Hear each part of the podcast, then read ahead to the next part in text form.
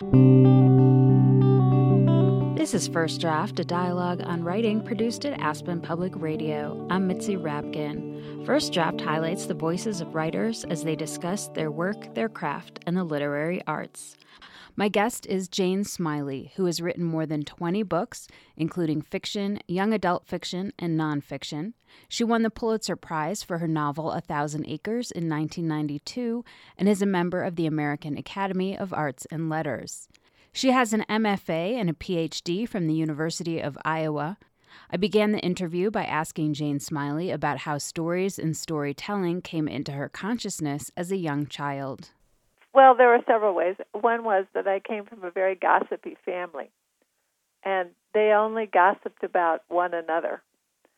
Uh, they never talked about uh, race, religion, or politics. They only talked about uh, their their varying and differing uh, interpretations of their childhoods.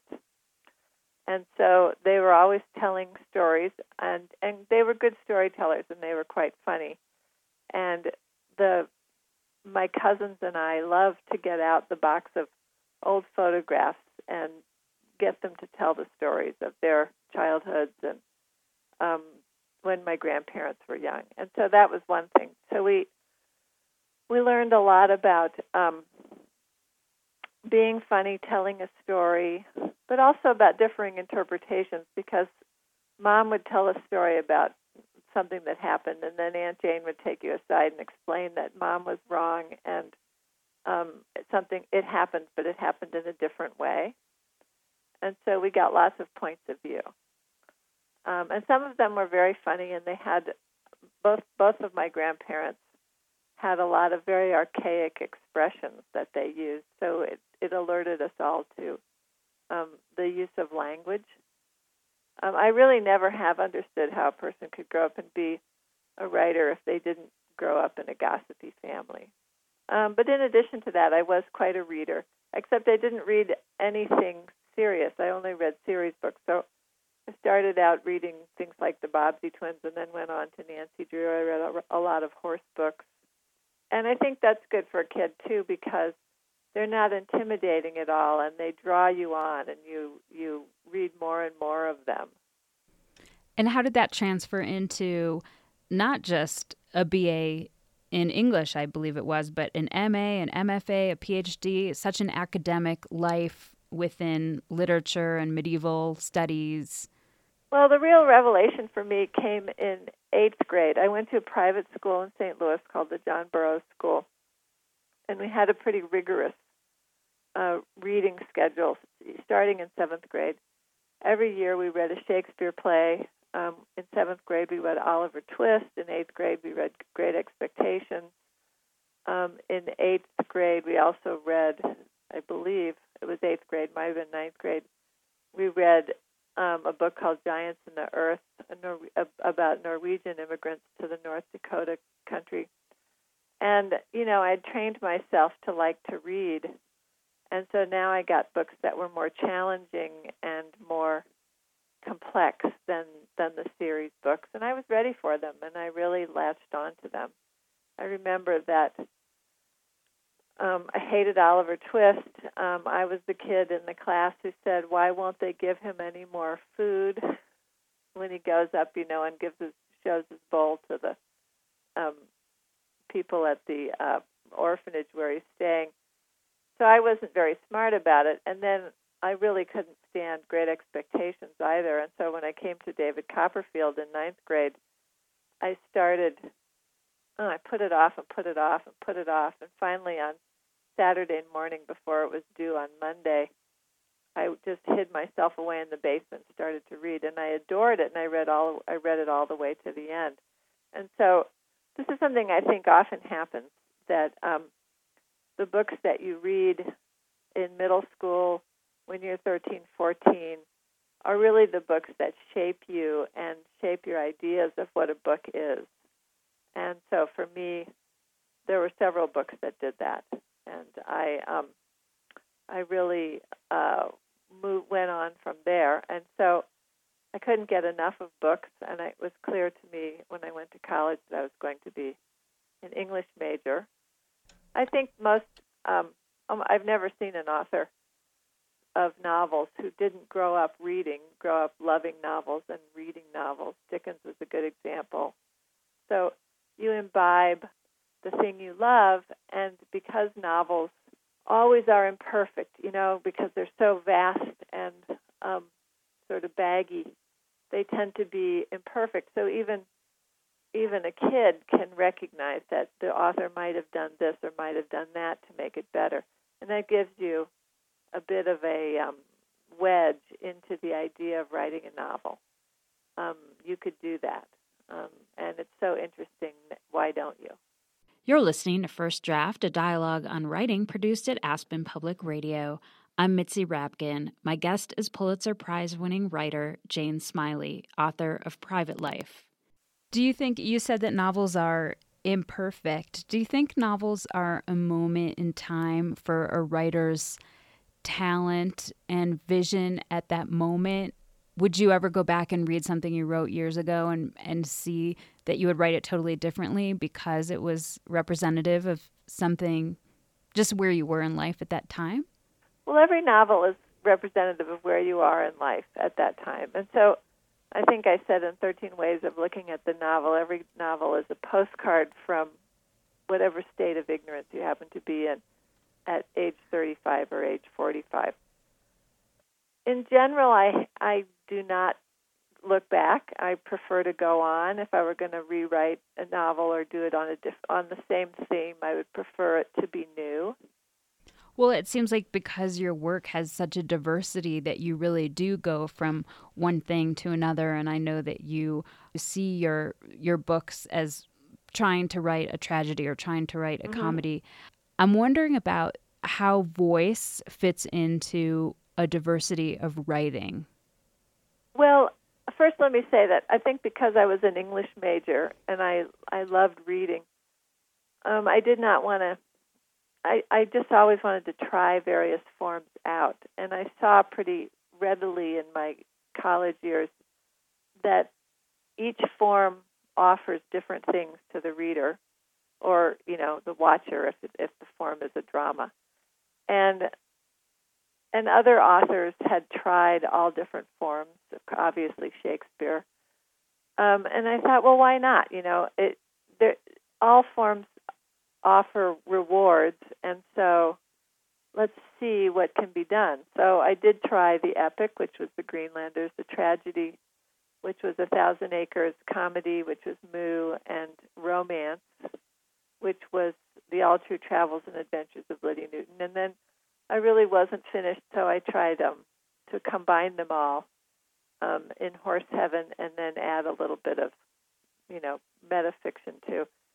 And for me, those experiments are always fun, and um, and you you do the best you can with a particular form and then or at least I do I do the best I can with a particular form and say okay well that's enough of that one and let's go on to something new. So I think I'm usually motivated by curiosity and the and the and the desire to let's to try something out rather than the desire let's say to perfect it. I try to bring it along as well as I can but the best thing about a novel is that no novel is perfected per- perfectible, and so um, at least you can just come to the end of your rope and wipe the sweat off your brow and hope for the best. Well, what a fortunate writing life that you can try all these things and they actually get published. I, I, I, know that in 13 Ways of Looking at the Novel, I think you said you only had two things that you had started and just went nowhere. I, I think of I think of myself as sort of a dogged person and not. Uh, I think novel writing is that novel writing is for the tortoise, not for the hare. And if you're if you're patient enough, you can almost always bring along whatever it is you're working on um, to a point where it's readable.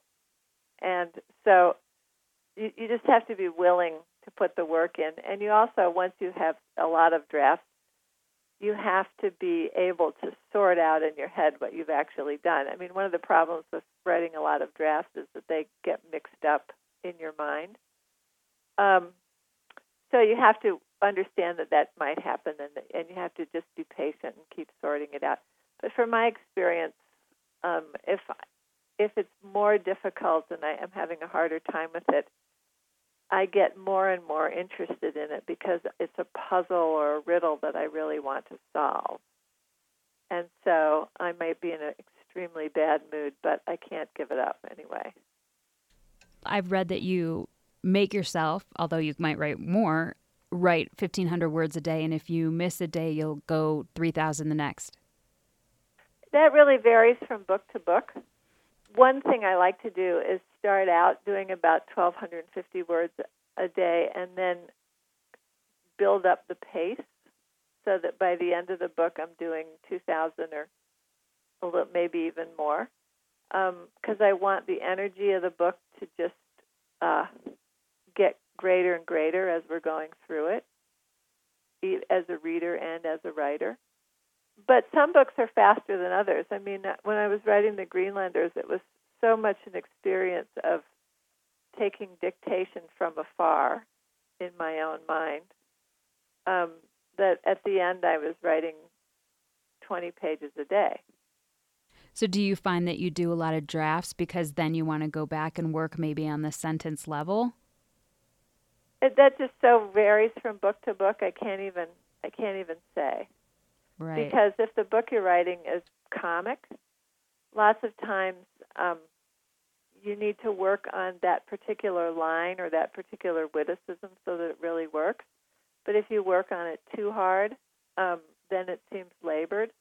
So you have to find some median medium point between having the right words but having it seem sudden and sparkly, sort of. Whereas if you're working on, uh, let's say, something tragic, you also don't want to put too much in, and yet you want to put enough in. So it just so varies from book to book how much you're going to need to perfect it. You're listening to First Draft, a dialogue on writing produced at Aspen Public Radio. I'm Mitzi Rapkin. My guest is Pulitzer Prize winning writer Jane Smiley, author of Private Life. What is your experience of writing? Some writers say it's misery and a constant struggle, others say it's sheer pleasure. I don't find it a struggle because I'm led forth. First of all, I'm not a perfectionist. I, I know you can always go back and fix it. So I never say to myself, I never beat myself up about, you know, I I put in the wrong thing or um or it's not right or anything like that. I never look back on a day's work and say, "Oh, it all has to go," and feel bad about it. I always look forward. You know, I don't even think about it or judge it until I finish the draft. And then when I finish the draft, it has its own sort of completeness, and it talks back to me. It says, you know, this part has to go, or this part isn't right, or but um, that doesn't bother me. It's just a way of moving forward.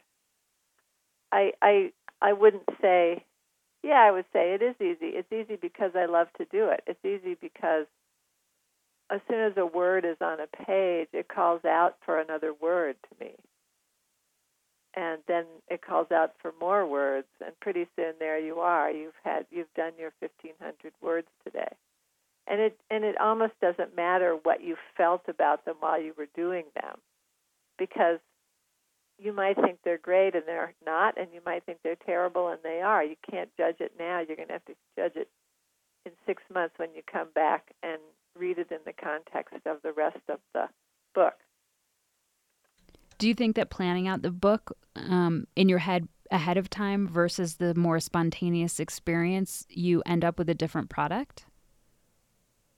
Well, yes, I think you do, but I don't know that you can you can say ahead of time what which one you're going to do. For example, I knew since A Thousand Acres was based on King Lear that I had to follow the plot, and so I read the play I read King Lear five times before starting the book, and I knew when at one point, about halfway through, I I began veering away from the plot, and I knew that I was screwing that up, so I was going to have to go back, you know, 50 or 60 pages and and rework it so that it followed the plot.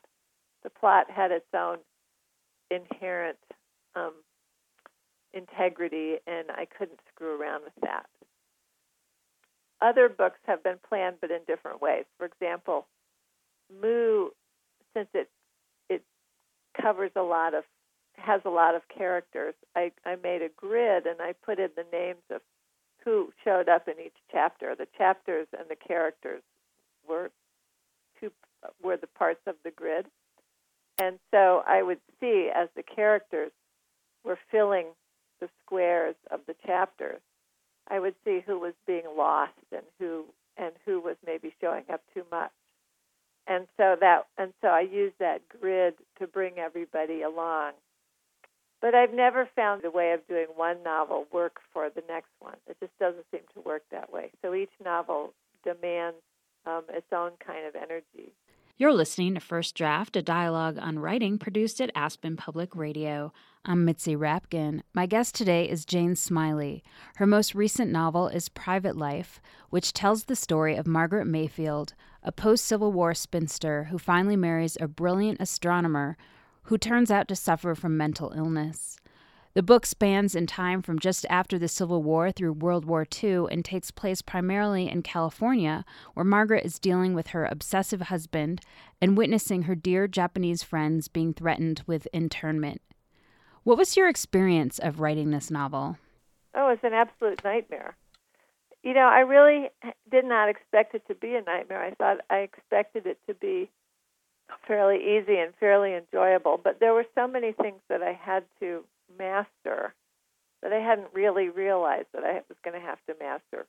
For example, since since her husband um, is a scientific crackpot um, who really believes in Newtonian physics and poo-poos relativity and Einstein, I had to have a grasp, at least something of a grasp, of what that conflict meant and how he might go on and on about it in a believable way. And since there was so much history, I had to master a lot of history. It took place in California. I had to learn about California. I knew that I, the the people it was based on were my grandfather's older sister and her husband, and they and he was kind of known as the family crackpot, and um, and she was known as just a fun, interesting person who got to move from Missouri to California and became very interested in things that the family never had been interested in before, like art. And she had enough money so that she could she could buy art, and that's what led me into the the Japanese scene. Um, but then I had to learn about that, and so I also had to come up with a way of looking at Margaret. In the first draft, Margaret told her own story.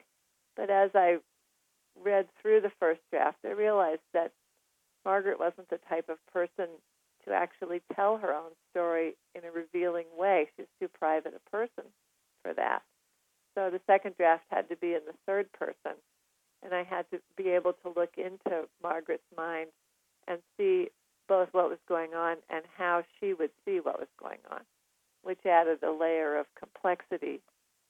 Um, so it it went through a lot more drafts than I expected it to, and um, it took me a long time to figure out how to present it and, and how to structure it. Um, the first and the last scenes are are written without um, differentiating between dialogue and interior monologue, and I got that from March by um, E.L. Doctorow, which is entirely written in that way. And I thought, oh, that's really an interesting way to have to to enter into a person's mind. So I stole that from him. My bookkeeper is in a book group, and and the, the, the women in her book group were sort of my target audience, and so I gave them the last second to last draft, and I said, I want your suggestions. And they all read it, and they gave me wonderful suggestions. And, um, and then that really helped me fin- finish it. You're listening to First Draft, a dialogue on writing produced at Aspen Public Radio. I'm Mitzi Rapkin. My guest is Pulitzer Prize winning writer Jane Smiley, author of Private Life. Along with Private Life, her most recent books are a series for young adults called The Horses of Oak Valley Ranch. They center on one girl and her experience growing up and tending to her family's horses. I'm wondering if you had to change your mindset to write for teens or what that experience was like for you. Actually, I really enjoyed it. A, because I could put all the horses in and almost all the horses are ones that I've either owned or known well. And so I, to explore their personalities was an absolute unalloyed pleasure for me.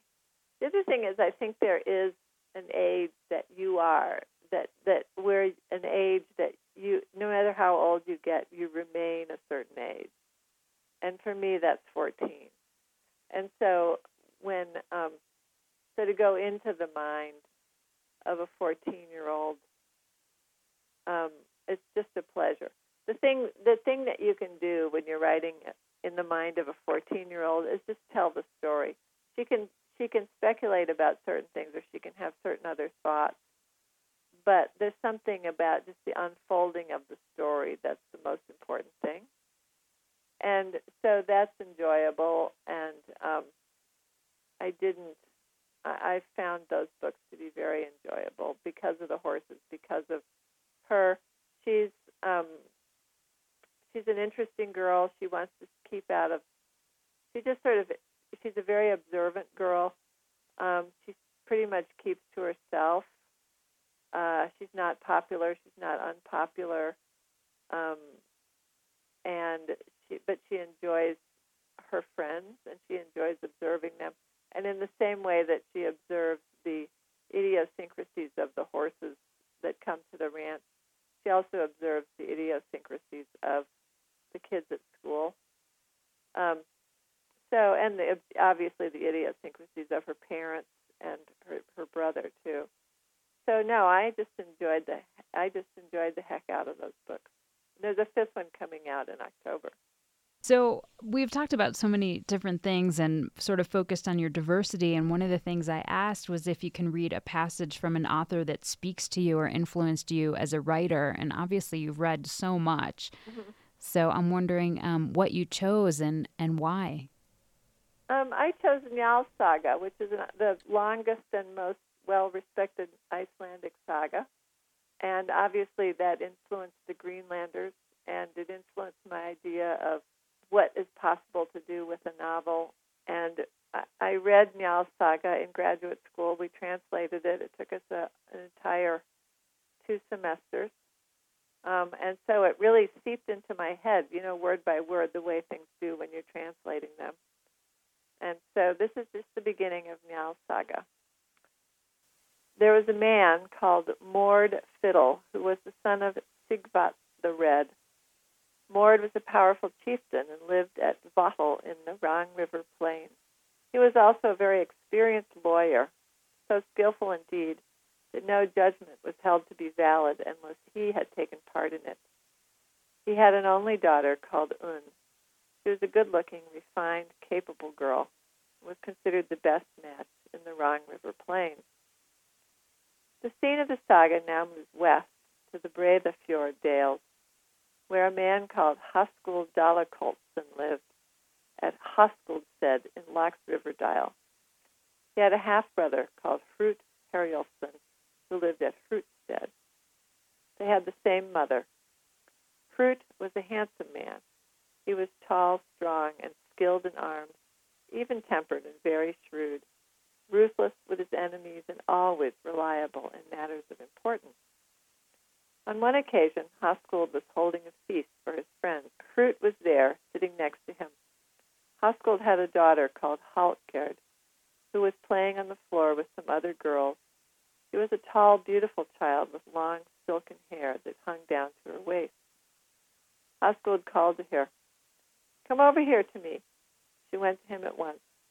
Her father tilted her chin and kissed her, and she walked away again. Then Höskuld asked Hrut, what do you think of her? Do you not think she is beautiful?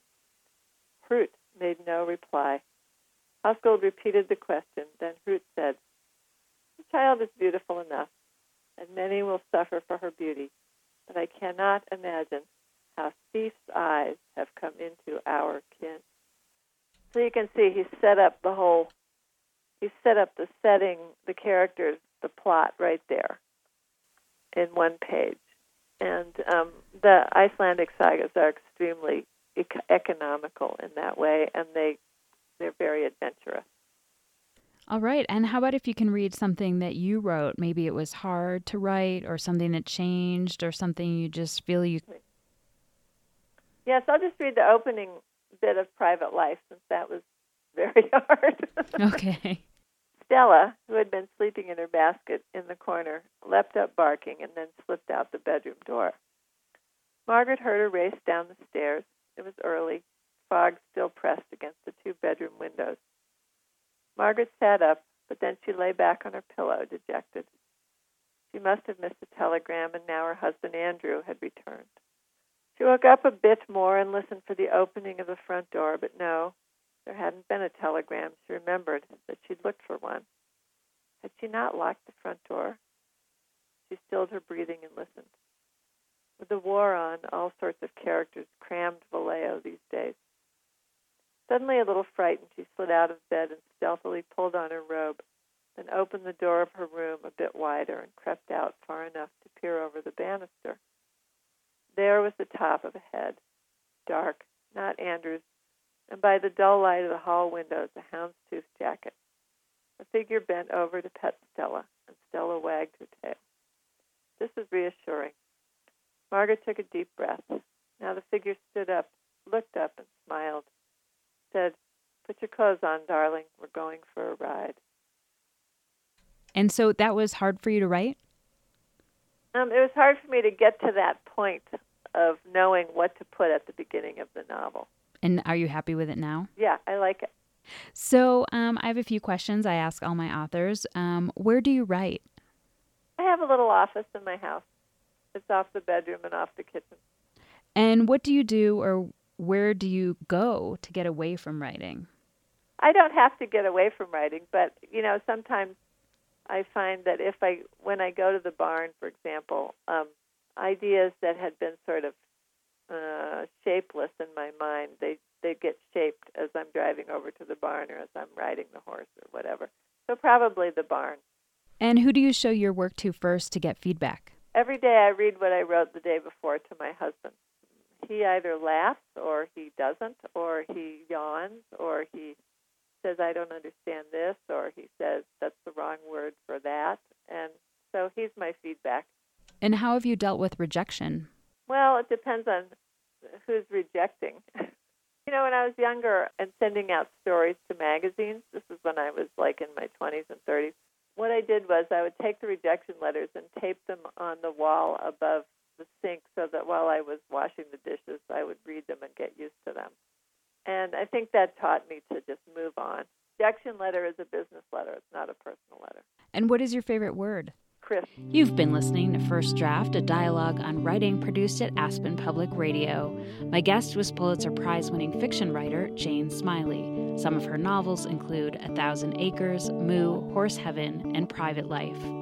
You can follow First Draft on Facebook. Just look for First Draft, dialogue on writing, and click like, and on Twitter at First Draft APR. You can email me at firstdraftwriters at gmail.com. The theme music for First Draft was produced and performed by Murph Mahaffey.